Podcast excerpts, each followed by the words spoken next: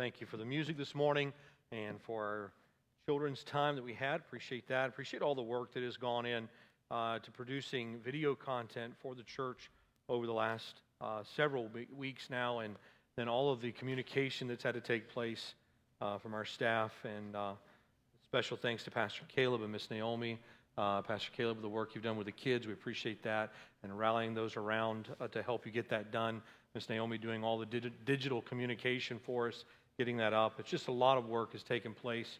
We're very, very thankful for it, and uh, we are looking forward, uh, as we have said already, to getting back into a somewhat new normal.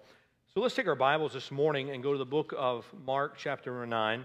Mark, chapter number 9. And as you know, we've resumed our uh, sermon series through the book of Mark and started the second section of the book of Mark. Uh, before we ask the question, who is Jesus? And now we're talking about the mission of the Messiah. And so the mission of the Messiah is what we're focusing on now. Um, and we're going to pick up in the uh, Mark chapter number 9, verses 1 through 13. Will be our reading this morning. And then I'll back up and give us some context and we'll run into this. And so if you found your place in Mark chapter number 9, let's stand in honor of the Word of God and uh, follow along with me as I read. Mark chapter number 9, verse 1 And he said unto them, Verily I say unto you, that there be some of them that stand here which shall not taste of death till they have seen the kingdom of God come with power. And after six days, Jesus taketh with him Peter, James, and John, and leadeth them up into a high mountain apart by themselves, and he was transfigured before them. And his raiment became shining, exceeding white as snow, so as no fuller on earth can white them. And there appeared unto them Elias with Moses. They were talking with Jesus. And Peter answered and said to Jesus, Master, it is good for us to be here. Let us make thee three tabernacles, one for thee, one for Moses, one for Elias. For he wist not what to say, for they were sore afraid. And there was a cloud that overshadowed them, and a voice came out of the cloud saying, This is my beloved Son, hear him. And suddenly, when they had looked round about, they saw no man any more, save Jesus only with themselves. And as they came down from the mountain, he charged them that they should tell no man what things they had seen till the Son of Man were risen from the dead. And they kept that saying with themselves, questioning with one another what the rising from the dead should mean. And they asked him, saying, Why saith the scribes that Elias must first come? And he answered and told them, Elias verily cometh first and restoreth all things, and how it is written of the Son of Man that he must suffer many things and be set at naught. But I say unto you that Elias is indeed come, and they have done to him whatsoever they listed, as it is written of him. When he came in, his disciples saw a great multitude about them, and the scribes questioning with them. Let's pray together. Father, we ask you that you would bless the reading of your word this morning. Lord, I pray, Father, that you would give us clarity of thought. Father, we are so glad to be here this morning. And Lord, we ask you to work in us and through us. It's in the precious name of Jesus we ask all these things. Amen. You can be seated there if you would. And so, as we continue to walk through uh, the book of Mark, we, we brought to you last week uh, the confession of Peter Thou art the Christ, the Son of the living God. And really, if you were to draw a, a chart, what we see is the book of Mark building to this moment in chapter 8. And then from the point in chapter 8, we find the book of Mark leading us to the cross. And so we go to chapter 8 where there's a confession about who Christ, who Jesus is. Thou art the Christ, the Son of the living God. And now we're moving toward the cross and what it looks like for the Christ to suffer. And this would have been foreign to the nation of Israel for there to be a suffering Messiah.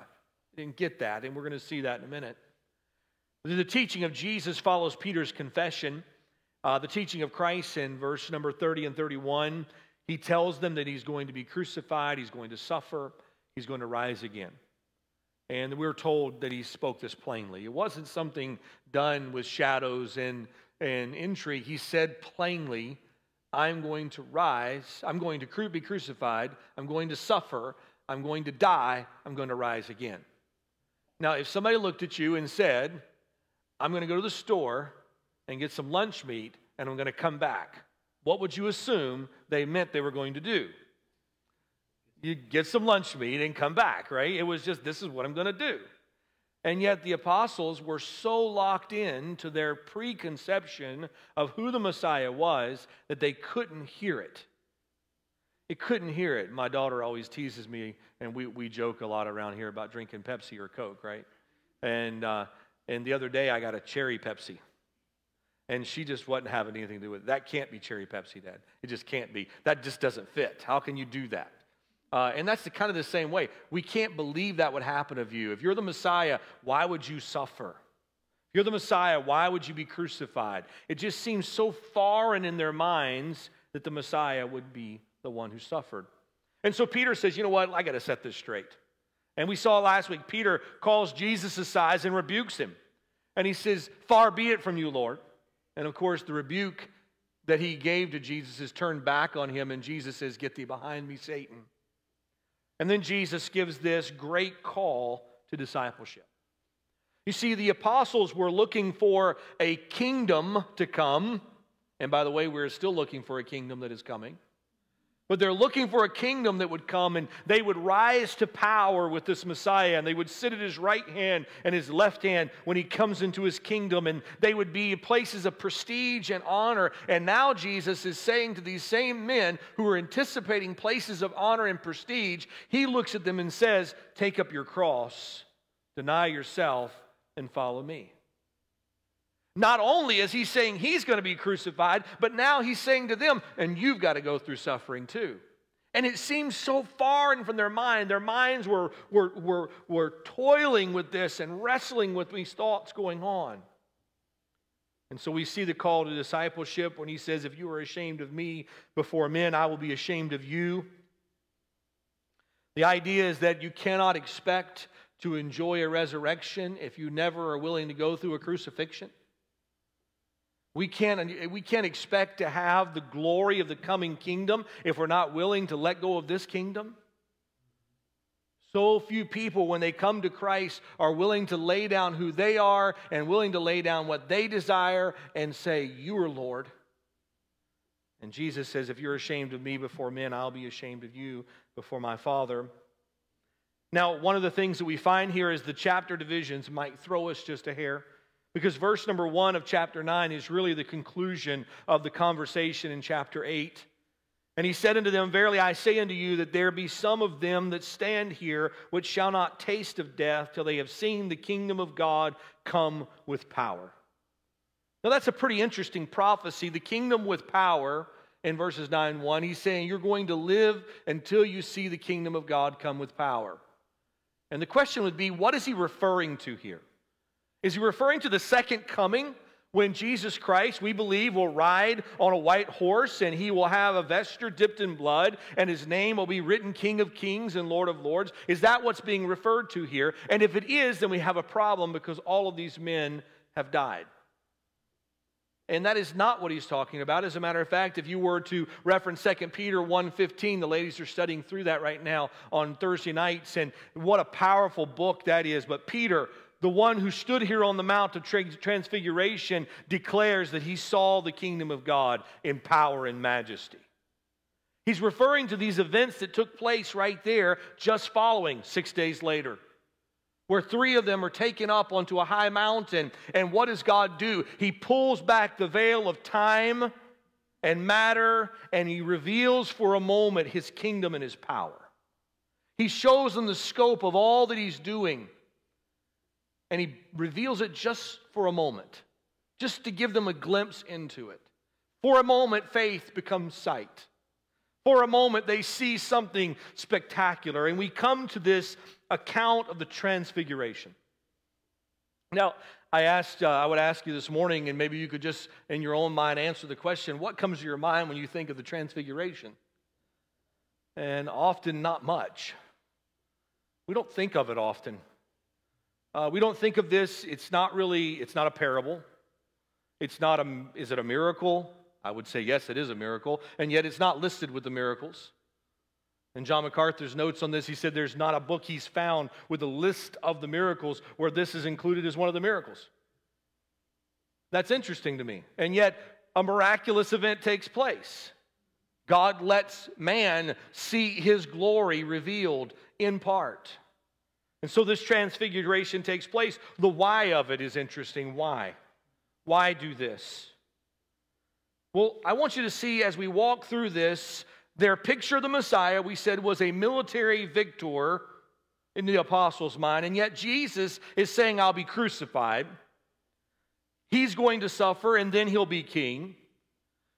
Let me say this morning, we will reign with him. The apostles will reign with him, but there will be suffering first. And every one of the apostles, save one, died a martyr's death, except for John, and he died in exile.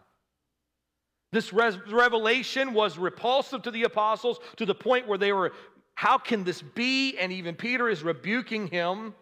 And now we see Jesus taking them up onto the mountain and showing them who he is, the inner three. He grabs these three, and he does this often. We find this in the Garden of Gethsemane. Jesus takes these three with him and they go a little further to pray. We find them when they went into Jairus' daughter's room. He takes the inner three and they go in there and they see the daughter raised from the grave or raised from the dead. We see this taking place. The teaching of Christ now that's preceding the verses we're walking into is opposed by the apostles and misunderstood by the apostles. They do not see a suffering Messiah, they do not see suffering followers. All they see is a victorious king and a victorious kingdom. And they believe that's what they are owed and that is their right as a nation. Jesus calls the inner three in, and some have argued, well, these were his closest confidants. These were the ones uh, who were the strongest apostles. I read J. Vernon McGee this week, and if you've never heard J. Vernon McGee, I would encourage you to look him up. Uh, he'll be a comfort to you as you read him. But J. Vernon McGee, he pointed out this week that maybe it was not that these three were the strongest apostles, but they, they were actually the weakest. It was kind of like he said, I, had this thought as I saw a mother uh, with three children, and she was uh, had one on her hip, and she had the other two were toddlers, and they were toddling behind her. And I thought, you know, she's got to be really frustrated with those two that don't want to keep up. They keep straggling behind and they won't stay with her. And, and then it dawned on me, yeah, they are lagging behind. But the reason she carried the baby is because if she had set the baby down, it never could have followed. And maybe that's why Jesus picks up Peter, James, and John and carries them into Jairus' daughter's room. And maybe that's why he carries them up to the Mount of Transfiguration because he understood their weakness and their need of that confirmation. And so he carries them up onto this mountain, and now we see this uh, account unfold. We're told it's a high mountain. It's probably the Mount Horeb, or what is also called Sinai. Uh, you know that mountain because this is a mountain that is very uh, used in Scripture. As a matter of fact, what we find here is the two men he meets on the mountain is Elijah and Moses. And Moses went up this mountain and got the law, and Elijah went up this mountain, and met with God, and heard the still small voice. And so we find this taking place. It is also interesting that, that the, Satan said, Hey, Jesus, let's go up into a high place and let me show you the kingdoms of the earth. And Jesus says to Peter, James, and John, Let's go into a high mountain and let me show you the kingdom of heaven.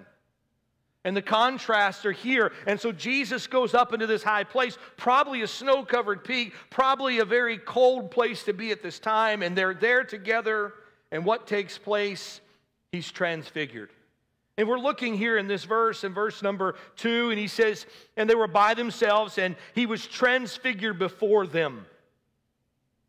This picture, this word is the, the idea of to reveal what is underneath to make known the true nature of. This was not something that came on the outside of Jesus. You remember Moses going up onto the mountain, and he was there with the Lord, and as he was on the mountain, he came down and his face shone. But that didn't come from inside of Moses, it came on Moses. But what we see here is Jesus going up to the mountain and not having something that reflects off of his face, but something that is coming from the inside out. His glory is being revealed from the inside out, and we see him shining with a brightness. And he said there's a brightness or a whiteness that no fuller could, could make white. The idea there is nothing on earth that could bring this kind of whiteness to us. It was whiter than the snow that was about them, it was this brightness that overwhelmed them. And when we see God's glory revealed, how many times in Scripture do we see fire and brightness and a glow and all of these things associated with the glory of God? The Apostle Paul, on his road to Damascus' experience, he's walking down that road to Damascus, and the Bible says it was about the noonday. That means when the sun was as high as it could be in a Middle Eastern sky, and the sun is shining brightly, there was a brightness that came in that sky that outdid the sun and knocked those men to the ground. It was a brightness they could not comprehend. And just in that moment, Jesus kind of just peels back the robes of his humanity and he says, I know what I just taught you is troubling you, but be not afraid. Be not afraid. And he shows them in a moment who he is. And how many times has God been so gracious to lead us by the hand? Yea, to pick us up and carry us to the truth we need to go to and to teach us and to lovingly carry us to the place. And I wish I could say the apostles go, We got it, don't worry about it. We'll set everybody straight. When we get off the mountain, we're good. We know who you are, we're going to go with you. They still had some learning to do. But Jesus reveals himself. I want you to see Moses and Elijah. If you pair these stories together, you find a few things that are not expressly said in Mark. But the Bible tells us that they discussed his crucifixion. I think that's interesting. I, I, wonder what that conversation was. We're not told. But can you imagine Moses and Elijah talking about the crucifixion and resurrection of the Lord Jesus Christ together on that mountain? They're discussing it together. Moses and Elijah there, faith is now made sight. The Bible tells us also in Luke that the apostles fell asleep. That was a common practice of them when they went to prayer, much like it is for us, right? When we go to prayer, we fall asleep. How many times has that been the case when we bow our head to pray or we start to read our Bible, we become heavy and our eyes get heavy and we find ourselves falling asleep? And here the apostles, they had fallen asleep, the Bible tells us in Luke 9, and, and then the moment of transfiguration happens, and Peter awakes and he sees this going on. And I think it's just as a side note here, they recognized who Moses was, they recognized who Elijah was, and yet they had never met those men. They, there was no way, and yet it was very clear they knew who they were. And often the question in eternity, will we recognize one another, is a question that is asked. And let me say, most assuredly, yes. We will know one another in eternity. We will know each other just as we know each other now, and yea, in a clearer and more definite way than we know each other now. And there will be fellowship greater than what we could even understand now. There will be a joy of reunion there, and these men recognize these why uh, these men on the mountain. Peter rushes in in the moment and speaks. And I think it's interesting, if you would. And uh, he says, verse number six, for he wist not what to say, for they were sore afraid. You know, how many have ever been on the moment where you were just like embarrassed or you were nervous? And so you said something, and what you said was worse than just keeping your mouth shut? And here Peter is kind of, he, he fell asleep and he's like, oh my goodness, what's going on? And the, the revelation of Jesus and his glory, and then Elijah and Moses there, and he's like, hey man, that's Elijah, that's Moses. Hey, how about we build tabernacles to you guys? Oh man, what did I say that for? And Peter is like, he didn't know what to say, but he just blurts this out to build these tabernacles. There's not really a rebuke that comes to him, but there is definitely a clarification of what the purpose of this is. You see, what do these men represent? Why Moses and Elijah? First off, Moses is the representation of the law. He came to give the law to the nation of Israel. When anybody talked about the Torah, what did they say? Moses said. Moses said. Moses said. And they're not saying that it didn't come from God, but he was synonymous with the law being given to the nation of Israel. And when they talked about the prophets, they spoke of Elijah. Elijah was that prophet. He was the main guy. He was the one they looked to. It was Elijah the prophet. And they looked to these two men as symbolic of the, of the law and the prophets. And what do we see in this moment? We see the law and the prophets communing with the Son of God about the death, burial, and resurrection. Make no mistake, the gospel was never an afterthought, it was always God's plan. The crucifixion was always God's plan. The resurrection was always God's plan. And these two men stand there, the prophets and the law, nationalism and moralism stand there. And their nationalism was pointing to a Messiah. Their moral, moralistic laws were pointing to a Messiah. Their ritualistic laws were pointing to a Messiah. And now we see them coming together and standing there and pointing to Him. And when the suggestion is made, let's make a tabernacle to all three Oh no, these men were never intended to be the end. They were simply the means of getting to the end, and the end is Christ.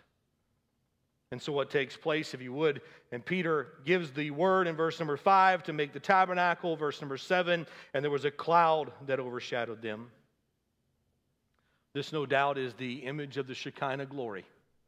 Just as it hovered over the Ark of the Covenant it now comes down over, and then a voice comes out of the cloud saying, This is my beloved Son, hear him. I usually don't wait this long into a sermon to give you the title, but this is it. Hear him. Hear him. This is the message. He said, I want you to hear Jesus. I want you to hear what he is saying. And the, the call is there. You know, I think too often we can want to build tabernacles to personalities. But we focus on this, we get Jesus out of view. The history of Israel rightly exalts these men that have been faithful men. And, and, by the way, I don't think there's wrong to give honor to whom honor is due. And we can thank God for faithful men and women in our lives who have pointed us and magnified Jesus to us. But understanding that when we exalt men, we're exalting them like we would exalt a road sign. We lift them up we put them in a place because they're pointing some direction. And that's the only reason we would ever lift up a man, because he's pointing to Jesus Christ. The only reason we can look around the room this morning and thank God for men and ladies who are faithful to labor in their places and to come and minister in music and labor and teach the Word of God, it is not that I could point you to them, but because we want to prop them up because they're pointing you to Him. And Jesus stands there on the Mount of Transfiguration, and the apostle, or the apostles are viewing this image of the prophets and the law pointing us to Jesus. And so we come to this place then, the word of the Father. This is my beloved Son, hear him. I know this is probably a play on words. It's not as much a play on words in the text as it is in the translation. But in the King James, I love how it says, and they saw Jesus only. I like that wording of it. When the men were gone, all they saw was Jesus. And may that be the case. May Jesus be all we see. May be that it is Jesus that we hear. When you read the law, look to Jesus, hear him. The law points to Jesus, the prophets point to Jesus, the Father glorifies Jesus. And so this morning, church, hear Jesus. Hear him when you read the account of the creation. See Jesus' words as he, Jesus, the creator of everything, stood on the edge of eternity and said, Let there be light. Hear him. It was he that was speaking at that moment. Hear him in the Old Testament as his voice cries out from the mountaintop. Hear him in the New Testament as he speaks the words, Peace, be still. As he speaks the word, Talitha Cumi, rise, my daughter. As he speaks the word, be thy healed. As he speaks the word, go and sin no more. Hear Jesus in the New Testament. Hear him in every Bible story. Hear him in every sermon. Hear him in every song. Hear Jesus. That's what we're called to hear this morning. Let me say, church, let us listen slowly. Let us ask questions. And maybe let us wait before we speak until we understand that we've heard Jesus. See, if you're looking for a great display before you believe, you will remain faithless. So much of our world is looking for the wow. I got news for you God is full of wow. and God can put the wow on. And one day we're going to see some wow on this old dusty planet that is going to shake everything that can be shaken. But the message we have from the Father today is hear Jesus. Hear him. Listen to him. They have Moses and the prophets, Jesus said. If they will not hear Moses and the prophets, they will not believe the one comes back from the dead. Let me say this we don't need the sensational, we have the Word of God. We know who our God is. We've been given a revelation. And by the way, that is not just my words. Peter went up on the mountain saw Jesus transfigured in his glory, saw him in his power coming in his kingdom. He saw all it was going to take. And when he walks off the mountain, he said, Guys, we don't receive this by some cunningly devised fable. We have seen him in his glory, and today we have a more sure word of prophecy. We can rest in the word of God. Hold on to this. Keep yourselves, Jesus says, until the Son of Man is risen from the dead. Verse 9. Jesus knew where he was going. He knew the end of his resurrection. He walks on fearlessly. Jesus is not walking in fear or in trouble here. He says, I'm going to go to the cross, and he sets his face. And as Mark is so good about doing, we're going to race to the cross. Event after event after event after event. And Mark says, Let's just go, let's just go, let's just go. We got to get to the cross. We got to get to the cross. And Jesus, the same way, is marching to the cross here. Let me say this morning Jesus did not fear his end, and you and I do not need to fear ours. The greatest thing, the worst thing, rather, that could happen to you and I is the best thing that could happen to us. If we are believers this morning, there is nothing this world can take from us. Nothing. Nothing. And so Jesus marches forward. They're still clueless. Verse number 10 I, I read this and I think to myself, wow. They kept the saying with themselves, questioning with one another what the rising from the dead should mean. Well, what does he mean, this rising from the dead? Why this? They're again looking for a sign. They turn and says, Where's Elias at? We'll not get into the whole history of this, but the idea is the scribes had rightly pointed out that one must come in the spirit of Elijah and would be a forerunner for Christ. And Jesus says he did come. His name was John the Baptist, and he expressly says that in another place that John the Baptist has come in the spirit of Elijah. And guess what? Exactly what the Old Testament said would happen to John the Baptist happened. They rejected him. And he said, and by the way, the same thing the Old Testament said about the Messiah that is going to happen will happen to the Messiah. He points them again to Scripture. Jesus again points them to the Word of God the Son of Man must suffer many things. And so, what are our takeaways this morning? When I cover a large passage of scripture like this with so much intricacies, I want to make sure you get maybe just some statements that you can carry home with you or some base points. And this is what I want you to get. Number one, we see a threefold witness of Christ's stated ministry.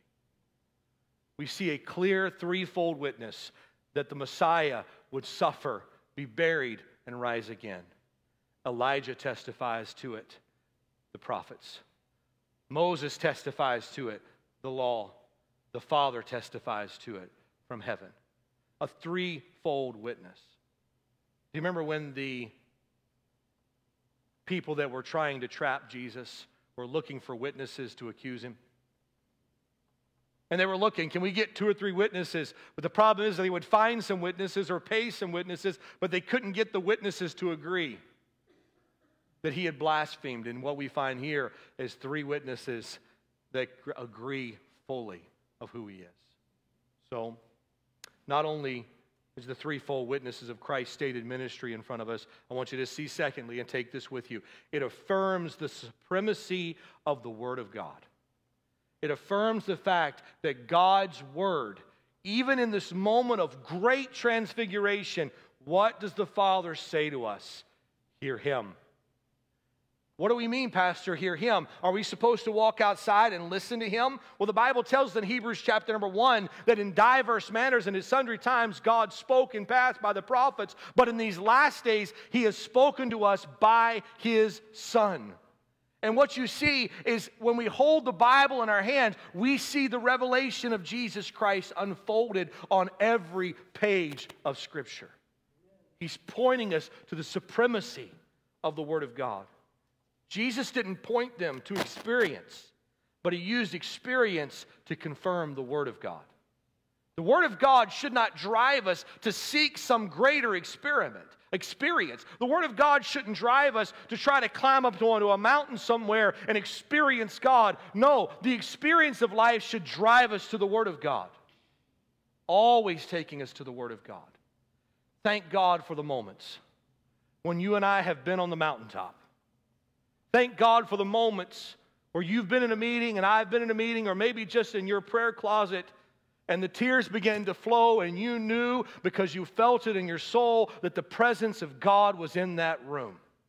I've been there. A few weeks ago, I was in here and we were getting ready to preach, and it dawned on me that I was the only person in the audience that morning while you guys were singing up here. And I remember thinking, well, this is kind of silly me standing up and singing right now. Then I reminded, my, I went home and told Susie, I said, How many times have I gone into our auditorium here and in Ohio? And I've just walked around and picked out a hymn book and just walked around and began to worship all by myself. And guess what? God showed up. And the presence of God was real. Thank God for those times. Let me say this this moment, morning, church. Don't let those mountaintop experiences cause you to seek mountaintop experiences because they'll be deceptive. And you'll be discouraged when God chooses the valley of suffering.